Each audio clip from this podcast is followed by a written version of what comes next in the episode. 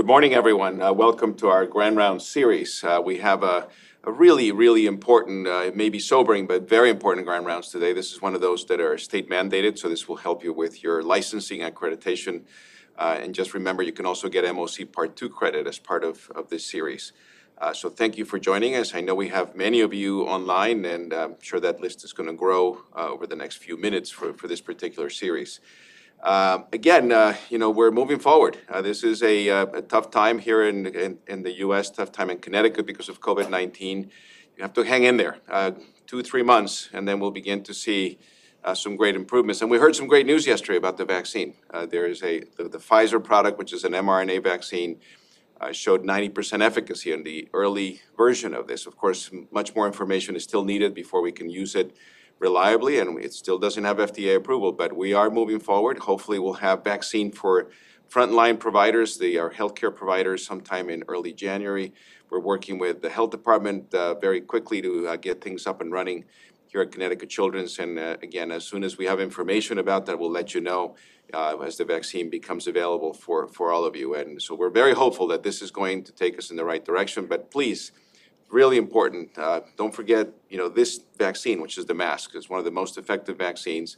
Uh, personal responsibility for each one of you to make sure that you stay uh, protected. So that's my message today. Um, there's hope, hope moving forward. Uh, now, uh, log, log in on Friday for the Ask the Expert session. I think Dr. Shriver will have some new information about this vaccine and other COVID-related topics. And John always brings the, the, latest and greatest, so please join us for that. Today we have uh, uh, an outstanding presentation uh, from uh, two uh, uh, guest members, that Maria Guzman and Annie Stockton-Zabrowski, who will be speaking on the topic of domestic violence. But for that, I'm going to ask Dr. Nina Livingston to come up and introduce the Grand Rounds. all of you know Nina. Nina's been with us for, for a number of years. She's the head of our SCAN division uh, somebody who I admire, who really is a champion for uh, for advocacy uh, and and for protecting our children, protecting uh, our population, and really speaking about this topic widely. She's created, a, a, I think, one of the best programs in the country that continues to grow with a great team. So I'm very proud of what she has done. I'm always amazed of the way she does it, the, the determination, and you know, in a situation that's very hard, very hard to work on this topic. So, Nina, uh, thank you for everything that you do for us, uh, especially now in the COVID era. So she's going to tell us a little bit about uh, the our, our two speakers, and then we'll pass it on to them. So, Nina. Thank you very much for that introduction and um, welcome everyone and thanks for tuning in for this important topic. So um, we do have some great speakers today. Of course, we have in our state in Connecticut a very strong domestic violence coalition, the Connecticut Coalition Against Domestic Violence, and both our speakers today are part of CCADV. Um, Maria Guzman is going to be the, I'm going to introduce both the speakers now and then they'll go ahead and speak. And the first person you're going to hear from is Maria Guzman. Um, Maria Guzman got her BA from the University of Minnesota. And early in her career, she worked in homeless shelters and employment centers. Um, in 2016, she started working in domestic violence in Connecticut um, at the Center for Family Justice in Bridgeport, where she was the coordinator of their crisis and housing services. Of course, the, the Center for Family Justice is one of CCADV's partner agencies in Bridgeport. And then in February of this year, she assumed directorship of Safe Connect, which is CCADV's new statewide hotline system about which she's going to tell you today. And um, Safe Connect has already made great strides under her leadership. Um, and it could not come at a better time given all the stresses on Connecticut families in the pandemic. The second person who's going to talk to you about another new set of services from CCADV is Ann Stockton Zebrowski. Ann uh, got her BS at UConn and a Master of Public Administration from the University of New Haven. And early in her career, she was the housing coordinator for an AIDS service organization. She then moved on and worked as the community impact uh, director for the United Way of Southeastern Connecticut. And in that capacity, she was program director for a rapid rehousing and shelter diversion program. Um, and uh, she served on the executive committee of the Eastern Connecticut Coordinated Access Network. She joined CCADV in 2019 and is now working as their Director of Housing Advocacy. And they have some really exciting new housing services. So um, given these new initiatives that they have, the statewide uh, hotline of Safe Connect and the new housing services, I really wanted to make sure that um, clinicians are aware of these new services and can be offering them to our families. And with that, I'm going to let Maria take it away. Thank you, Dr. Livingston. Uh, thank you for having us today. I greatly appreciate this opportunity. So I'm just going to start uh, by providing a little bit of background uh, about Safe Connect and why um, uh, uh, we decided to go with this new platform. Um, so you can go to the next slide right away. We actually have our PSA uh, for Safe Connect that I just included that can be accessed online. Uh, you should be able to click on that.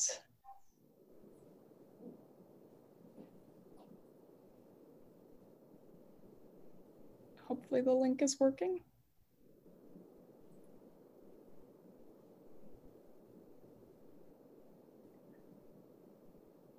if not, that can be accessed. It's actually just available on uh, YouTube, our PSA in both English and in Spanish. And so um, this is just a little snapshot of all of our services, um, an overview of the services that we provide statewide through our membership, our 18 member organization sites.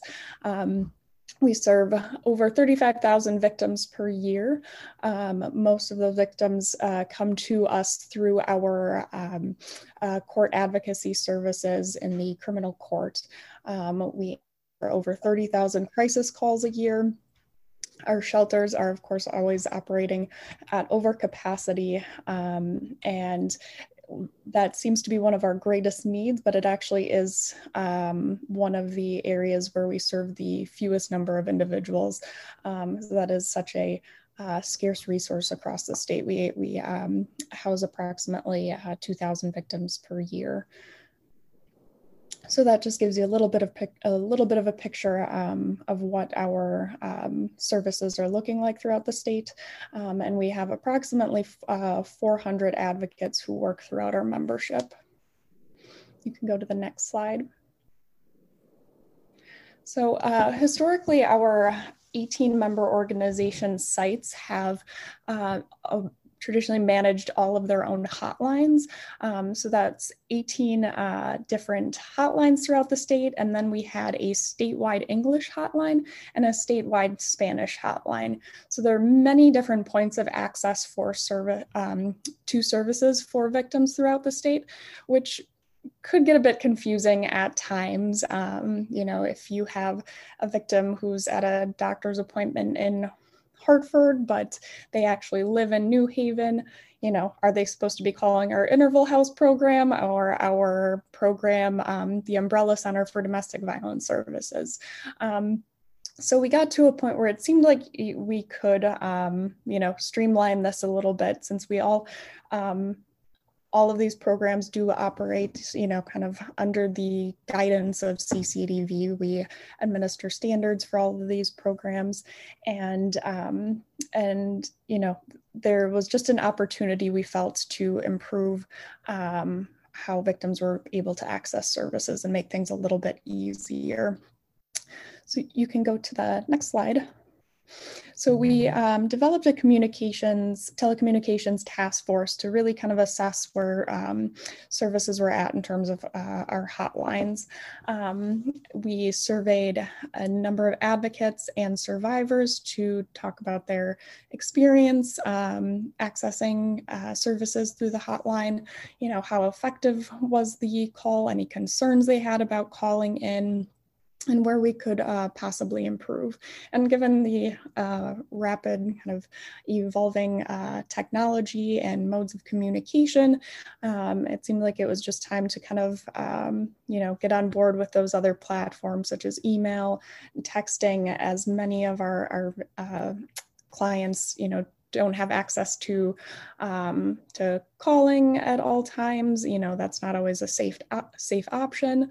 Um, some of our our clients are only able to you know uh, text via Wi-Fi, and so we really we realize we're missing a lot of folks um, for those reasons and not having those platforms available.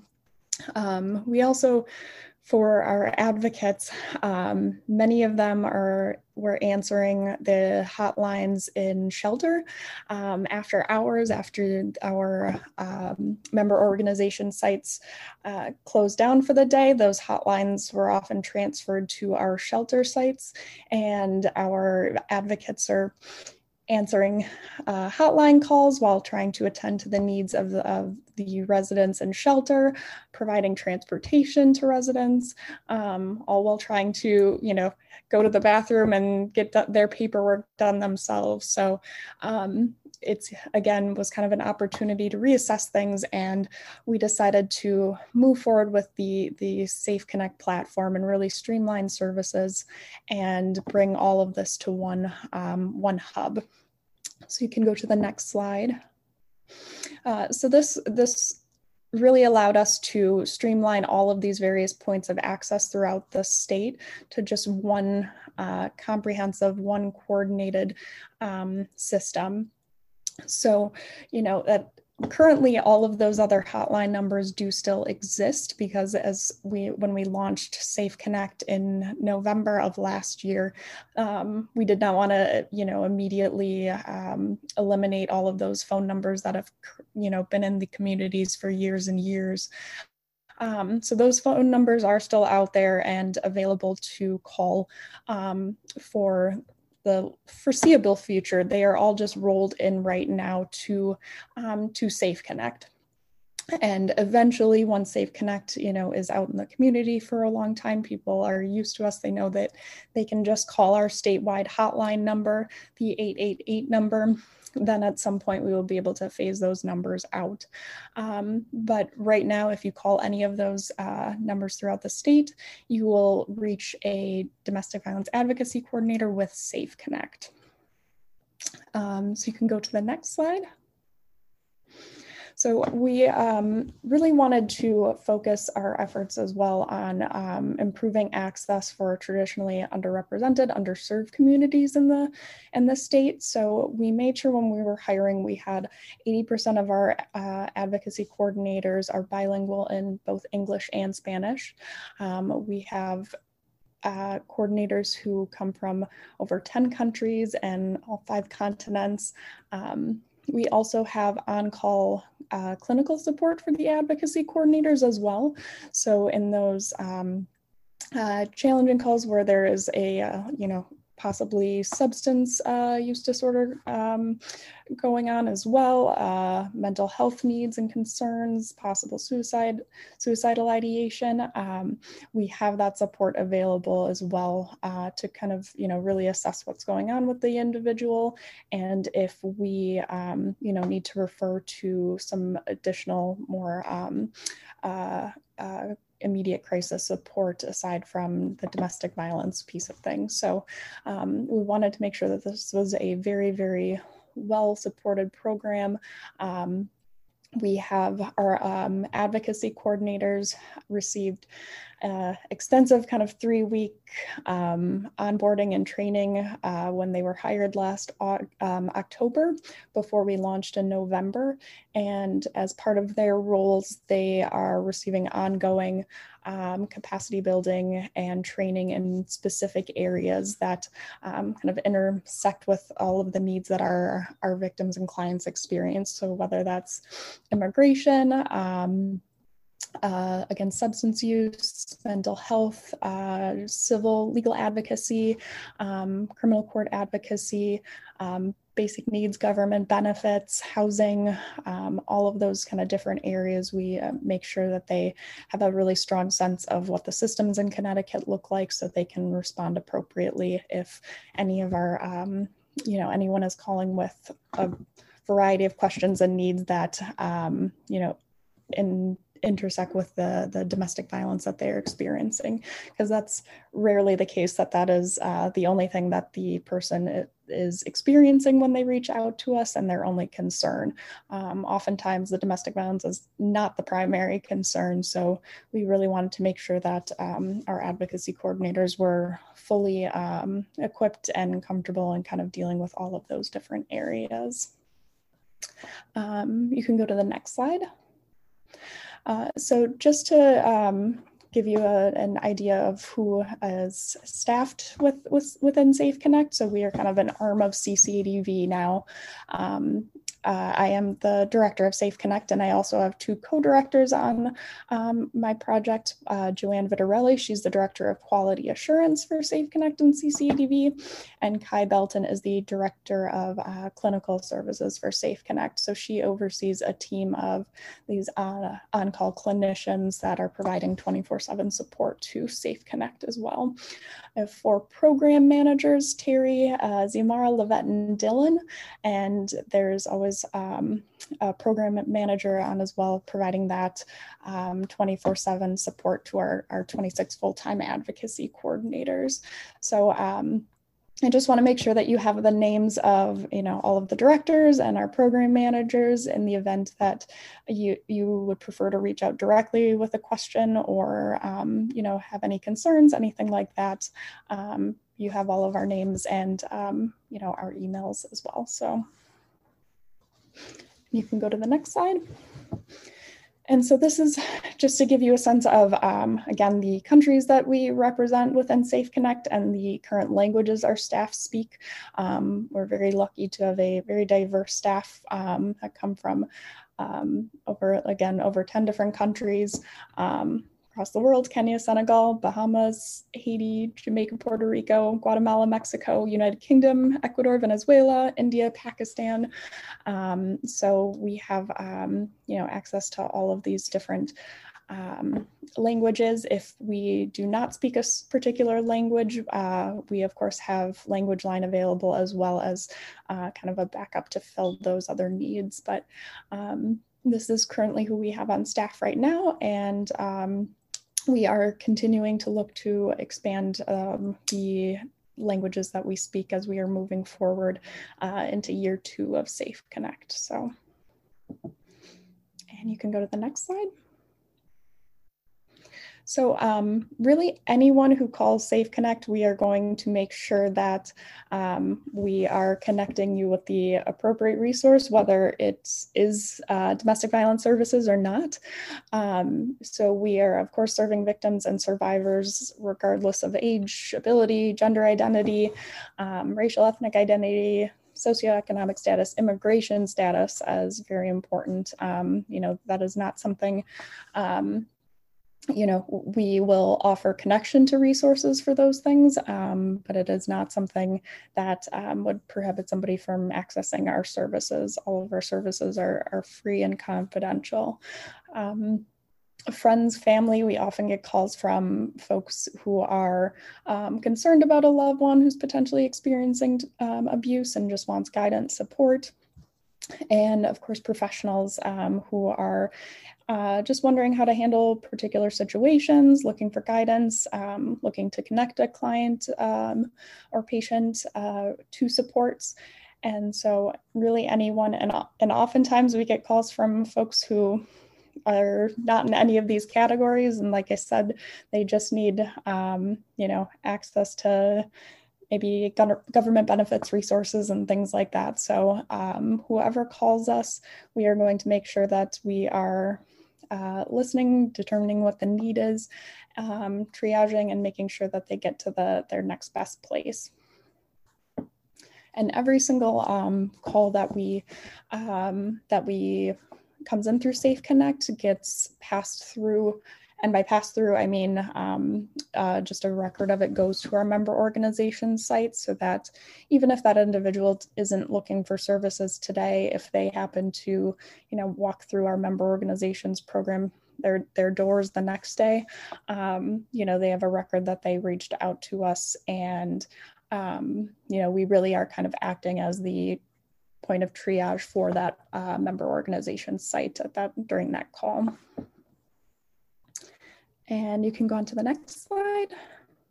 So there's always going to be a live greeting. Um, we are, you know, really focusing on what is um, what the victim is concerned about in that moment, um, focusing on making sure that they have options for staying safe and are staying and are safe in that moment.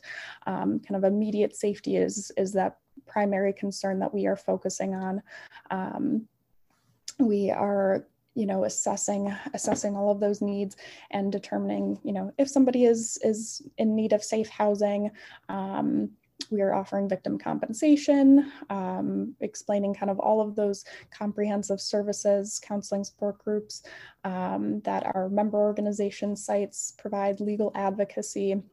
We have the ability now to um, assist with online restraining order applications through through safe connect um, and any other community-based resources. And of course, that warm handoff to our uh, member organization uh, program. So, you know, we're not just providing that um, quick patch through or a um, just another phone number to our program. We are, you know, providing that full support on the phone, getting their information, um, and making sure that that gets passed on to our site so they know exactly what that person needs and can kind of pick up from there. Um, so it's a really smooth process. And you can go to the next slide. So I just have a few different scenarios um, that we'll go through really quickly here um, that you can, you know, ask some question about, questions, additional questions about at the end um, after Annie's presentation. And so you can go to the next slide. Um, so a victim is 70 years old and has cancer. He discloses that his wife um, scratched him on the face and took away his medication and car keys. He had to walk two miles to a store to call the police, who took him to the hospital. And so, really, kind of the theme in all of these that um, I, I, the point of, of all of these scenarios is to to call Safe Connect.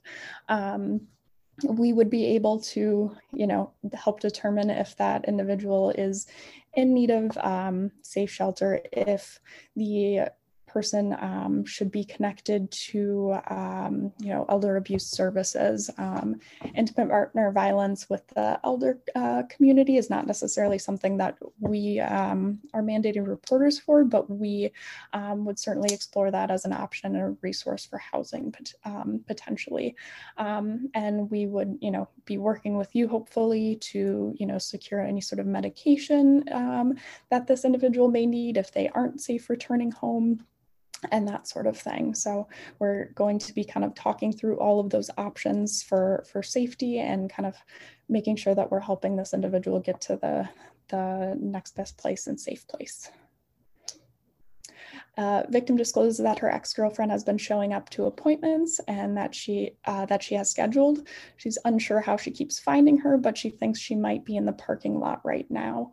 Um, so this is something that certainly happened before, and we can, you know, help to arrange, um, you know, work with you if you call us to, um, you know, see if there's an alternate route for getting this individual out of the office building. If again, they need a safe place to go, we can assist with transportation to make sure that that happens. Um, you know, again, if she wants to um, file for restraining order online right then and there, um, or talking about what the situation at home looks like and how we can, you know, make sure she's a little bit safer if she goes back home with this individual. Um, uh, if she is living with her um, and they've broken up. Otherwise, you know, if, um, uh, you know, we need to call the police, things like that. So we're going to kind of explore all of those possible options um, and see what the individual wants to do and feels comfortable with doing. And we can help with calling the police um, and all of those different things. So again, call Safe Connect. We're going to help navigate this. And the next one, woman discloses she was hit by her husband right after coming home late uh, from work last night. She did not call the police because she was afraid what else he might do. Her eight year old son was present. They've been dealing with this for a while now and knows what can happen when her husband gets that way. And there are guns in the home. Um, so this this is a situation where you know again call us. We of course have um, Um, we are mandated reporters, um, but we we are going to think through this this situation in terms of what is safest for this family and this individual, um, and talking through if a report needs to be made on your end. Um, you know, would how would how do we make sure that the family is safe? Um, you know, once DCF becomes involved, and how can we do that in a way that doesn't you know um, uh, make this the her husband even even angrier and put them even at greater risk.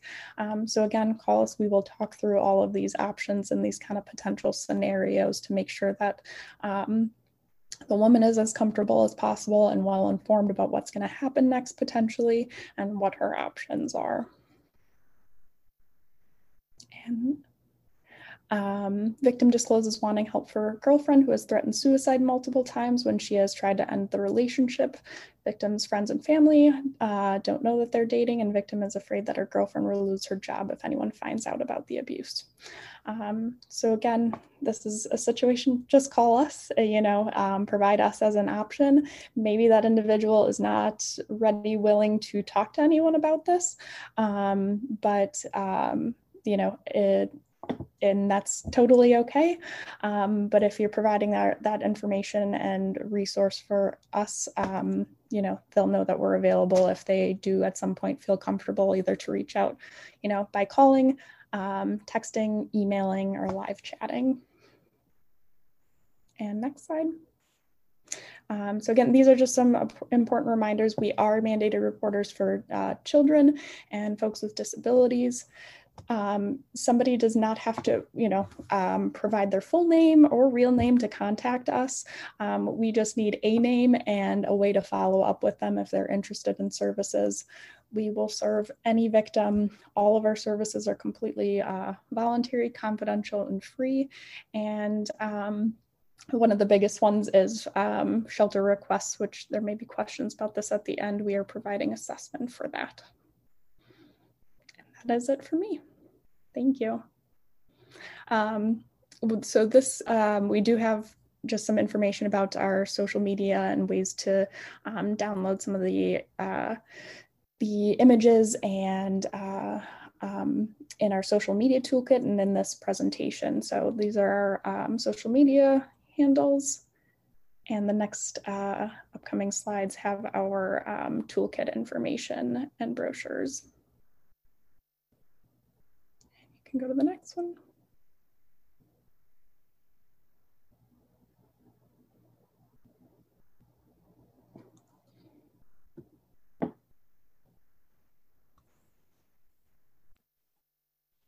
Thanks, Maria. I'll, I'll, jump right in on our, our rapid rehousing presentation.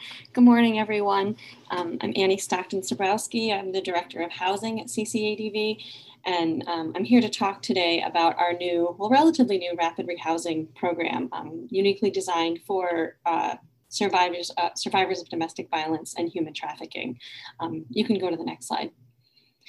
So this project, it's been really exciting to get started. It, it started um, July of last year, and Maria was talking about early in her presentation how our shelters are at 123% capacity.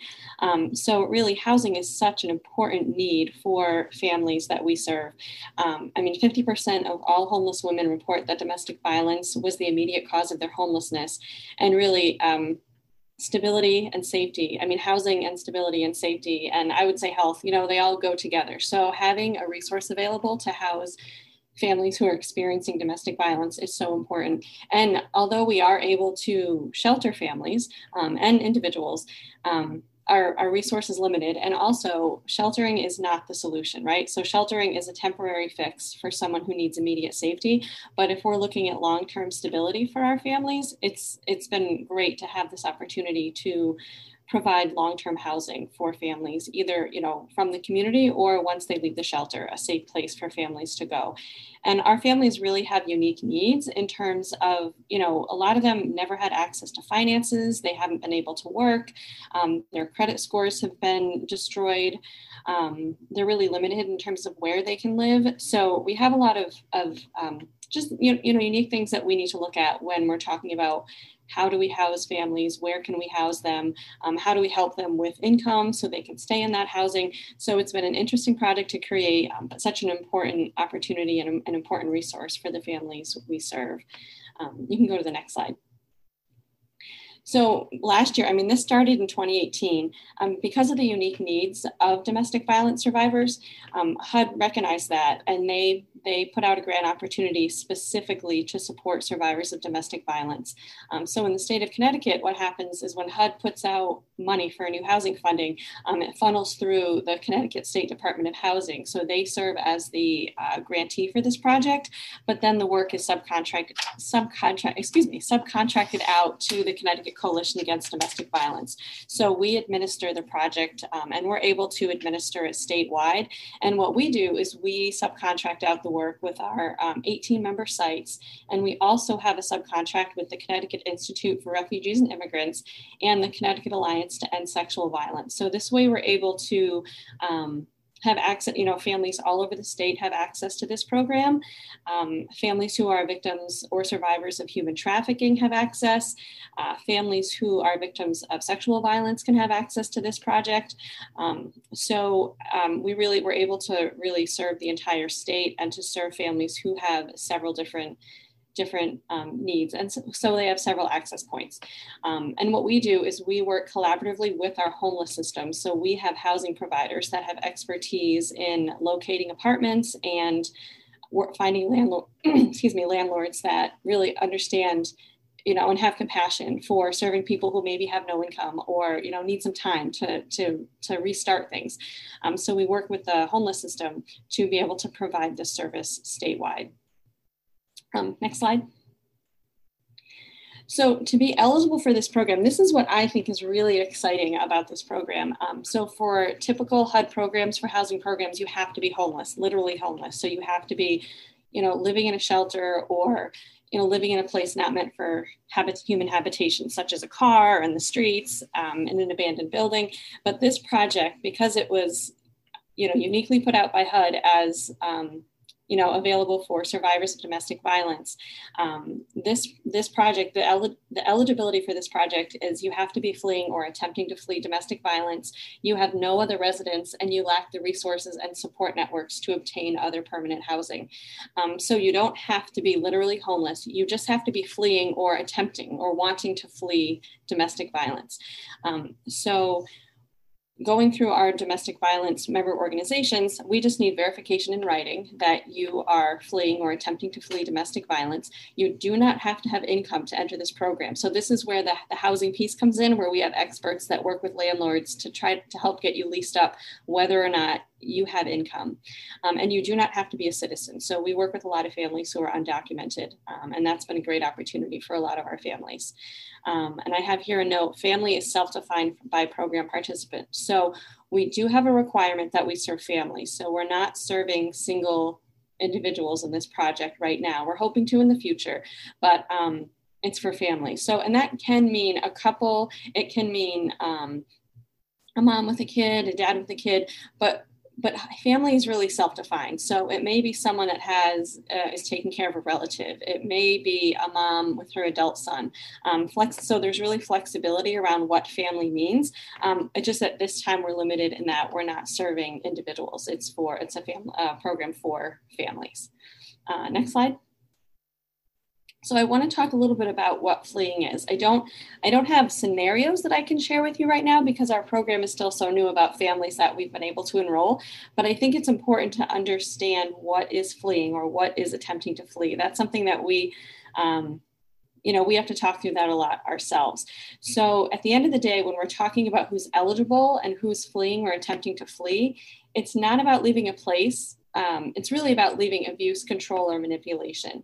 And it's really unique, unique to each victim. So for some, it's a quick process, right? You have to get out and you get out quickly. And for others, it takes a really long time. You have to find when it's safest, when it's the right time, when it's, you know, when it's the right time for you, when it's the right time for your kids.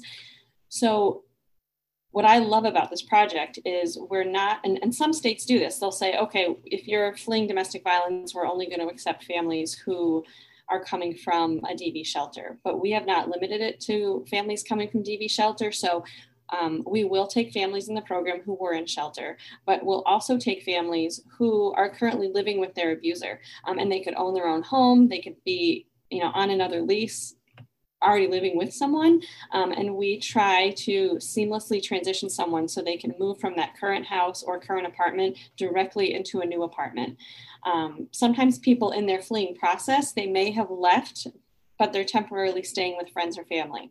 So you're also eligible if you're still in the process of fleeing, but you're temporarily staying with friends or family.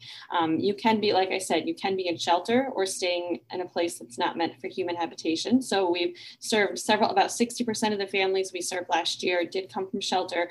I believe um, one or two families were living in their car. So that was great that we were able to take those families in. Um, so let's see, they don't need to be leaving the home. So, oh, so, you know, like I said, they can be staying with friends at the time, they can be staying with the abuser. Sometimes the abuser has already left. Um, maybe the abuser went to jail, but now they're in a position where they're in this apartment and they don't have any income because their abuser had the income. So we work with families to stabilize them in that apartment while we can find them something cheaper that they can afford on their own. Um, the one thing I'll say in terms of fleeing and who's eligible, this is not a prevention program. So it's really not a program for families who had a history of domestic violence in the past, but now they're getting an eviction notice or they're late on their rent. This is really an opportunity for families who are currently trying to get out of a dangerous situation, are currently trying to flee, be able to get them from one place to another place. So it's it's it's not for families with a history of DV that are now homeless or almost homeless. You have to be in the process of fleeing or attempting to flee. Next slide. This is quickly, I'll just go over. Maria already showed a map of our, our service area. So we do have our 18 sites all over the state. We also work with the Connecticut Institute for Refugees and Immigrants. Um, and then we break up the state in terms of housing locations. So we work with these sites. We work with New London Homeless Hospitality Center. We work with Journey Home, Columbus House, Operation Hope, and we have a new partner. We're also working with New Opportunities. So they really work in partnership with us to, to help our families find housing quickly. And that's been a great partnership with us to be able to collaborate with our homeless system to provide services quickly um, and really seamlessly so we can get families into housing as rapidly as, as possible. Next slide. So what rapid rehousing is, it's a housing first model. So what we're doing is, is we're trying to get families again as rapidly as possible into safe housing. Um, so housing first really means there's a low barrier to service. So we're not saying that you have to be clean and sober. We're not saying that you have to have income first. Um, there's no expectation that like you don't have to be housing ready. You just need to need housing.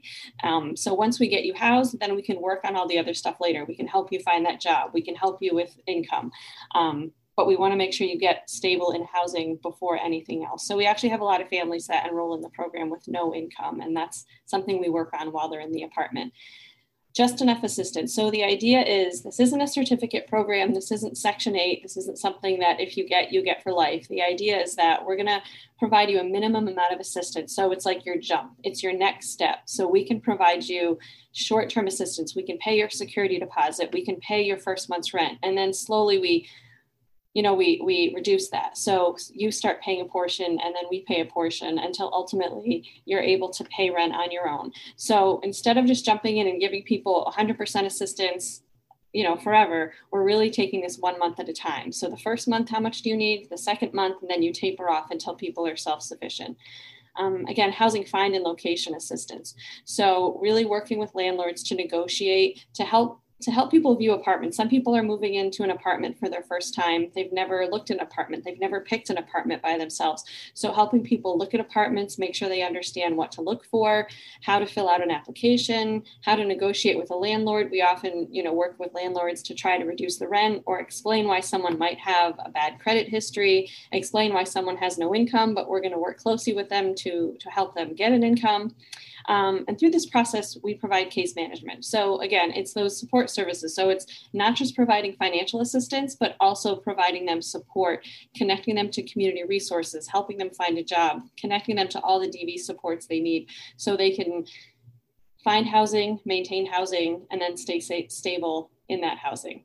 Um, I do have in here, it says it's not a poverty alleviation program. So we're really not designed to, you know, help people you know make a ton of money or i mean the idea is we want you to be stable. So once we feel like even if it's struggle if you can afford that rent on your own um, we want to be able to to get you to that place where you can at least pay your rent. Um, and that's another it's so it's a limited program um, and we just try to give people just what they need to get them to that next step.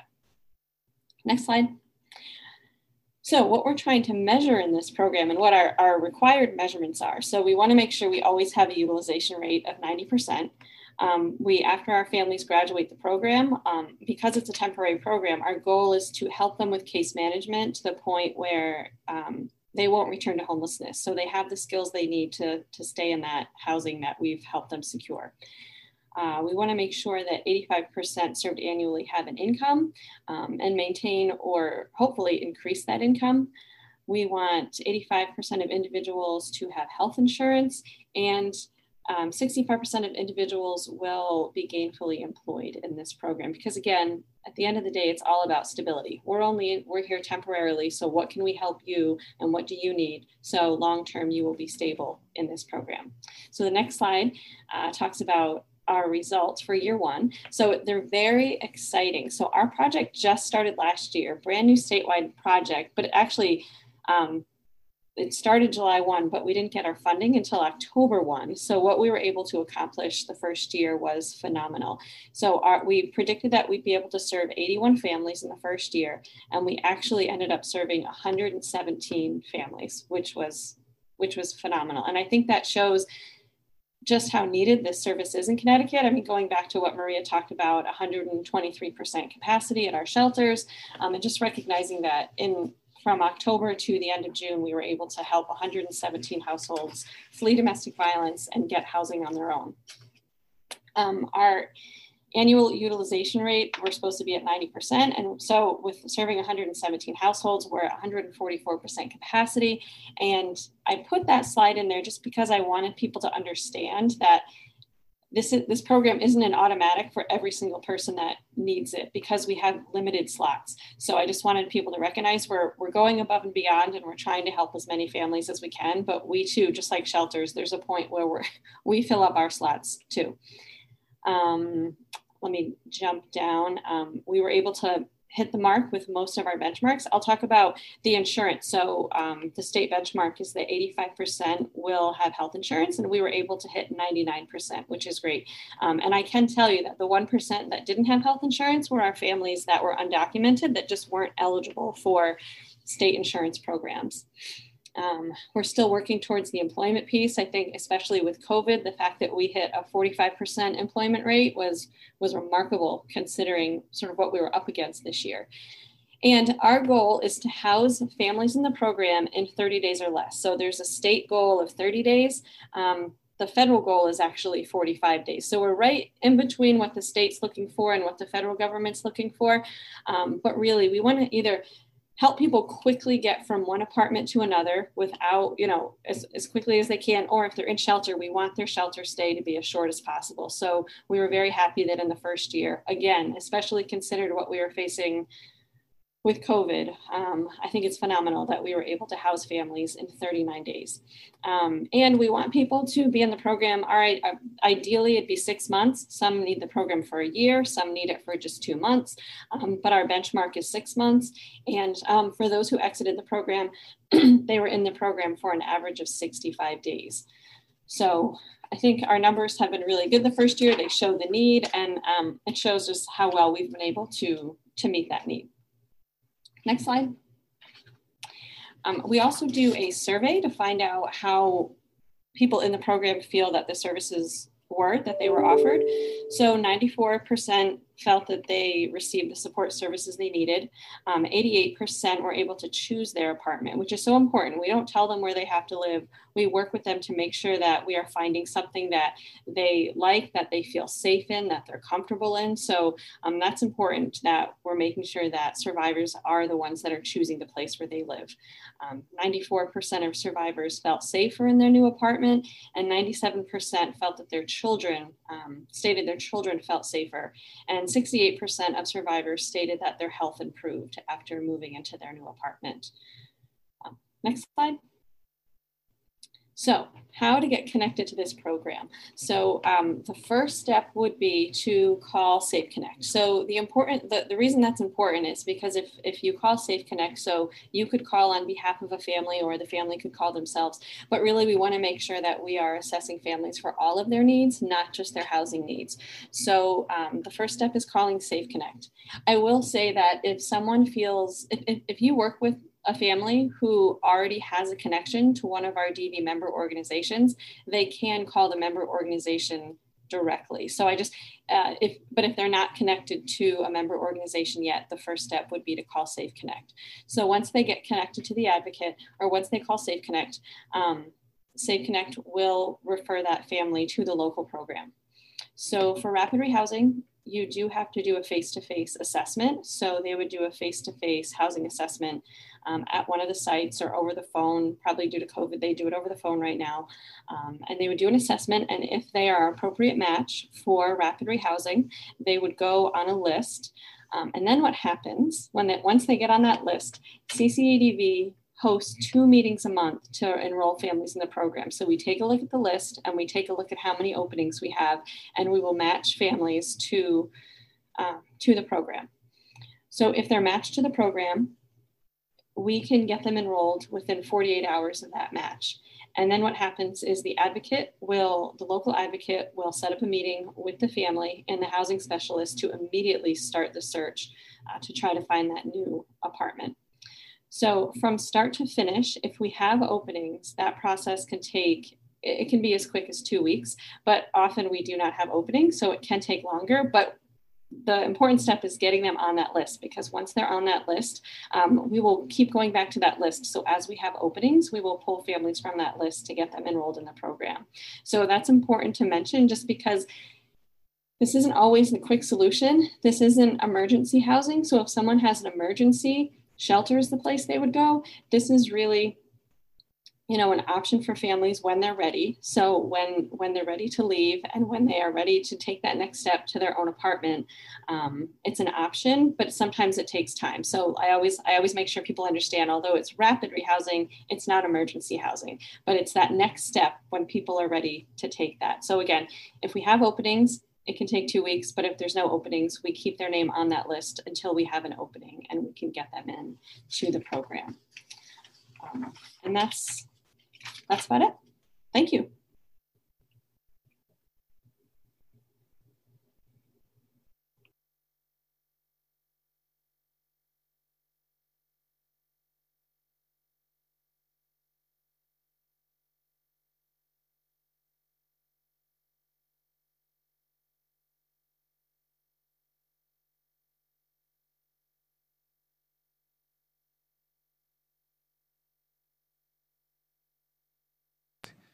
Um, and I, I, I can only imagine the challenges uh, because in situations where you have people moving to different homes, uh, you will end up with somebody who's who has COVID. And and then, um, what are your policies and procedures in, regarding safety associated with with COVID and uh, any any testing challenges that you have experienced during the past eight to nine months?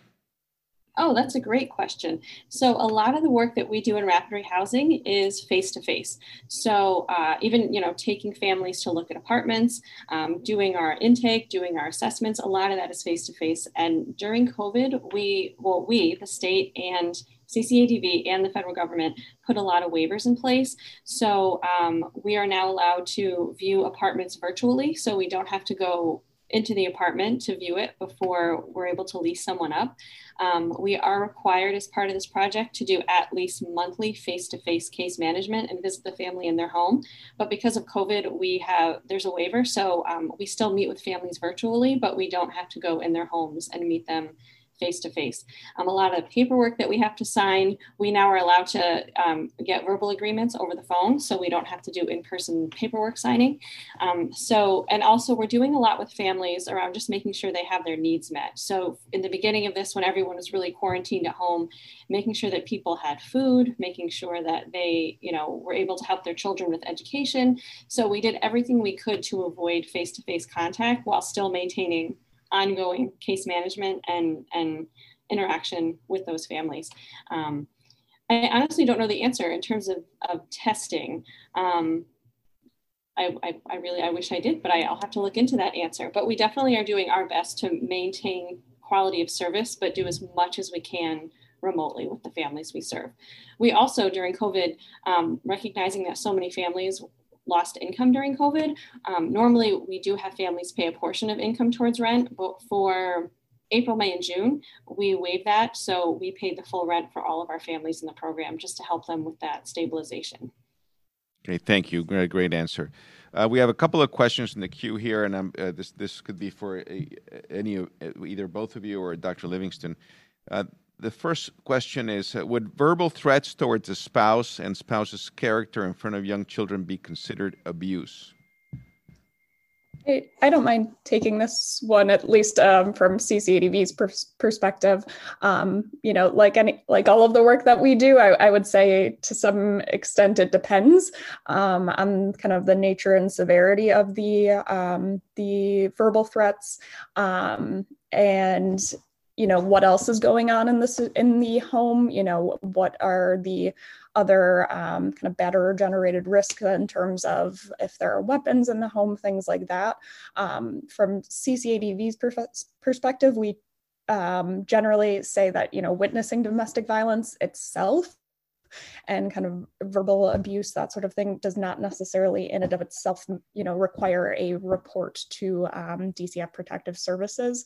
Um, but certainly we are going to assess the whole situation and kind of um, all of those various factors at play to kind of you know make sure that again the the child is is safe and um, we are not putting them at greater risk by making a report. So kind of depends. Nina you want to expand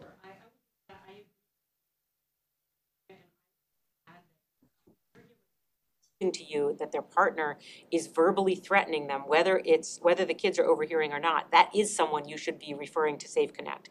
You can ask them there in the office whether they'd like to have to make the phone call right there using your office phone. In other words, you can do a kind of a warm handoff to Safe Connect.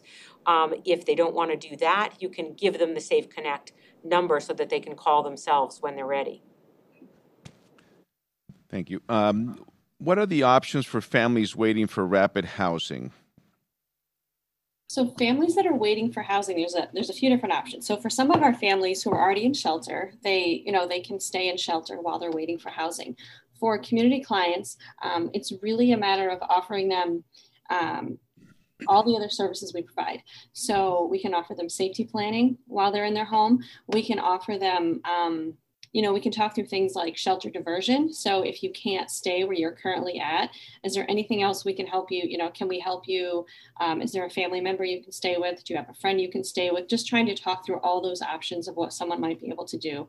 Um, sometimes, if we need to, uh, the shelters will hotel people. If there's an urgent need to put someone for, you know, an urgent need for safety, we can put them in a hotel.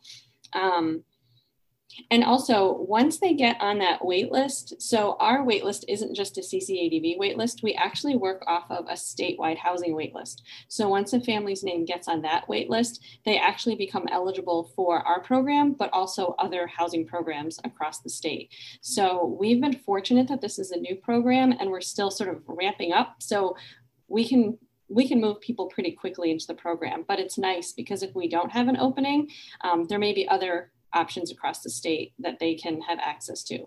Um, so sometimes it really is just a matter of making sure people are safe in place while we get them into that housing. Um, but we also explore other options to see if there's other resources that they'd be eligible for. Thank you, Annie. And they, they were asking for your email, which uh, we're, we're sending um, directly to everyone, but just in case, it's a Zebrowski at ctcadv.org. Yes. Um, so people interested to email you directly, hopefully about housing, not, not, not anything else. Uh, it's, now we made it public. So thank you. Any, uh, Nina, any additional comments that you may have regarding this topic, which is so important? Yes, I, I just wanted to add that the pandemic has added some new layers for us as clinicians when we're thinking about discussing domestic violence with our patients or the caregivers of our of our pa- of our patients. And we in our program, you know, recognize that during telehealth visits, we can't really safely screen people or ask questions about partner violence because we just don't know who's off camera or who is listening behind the door.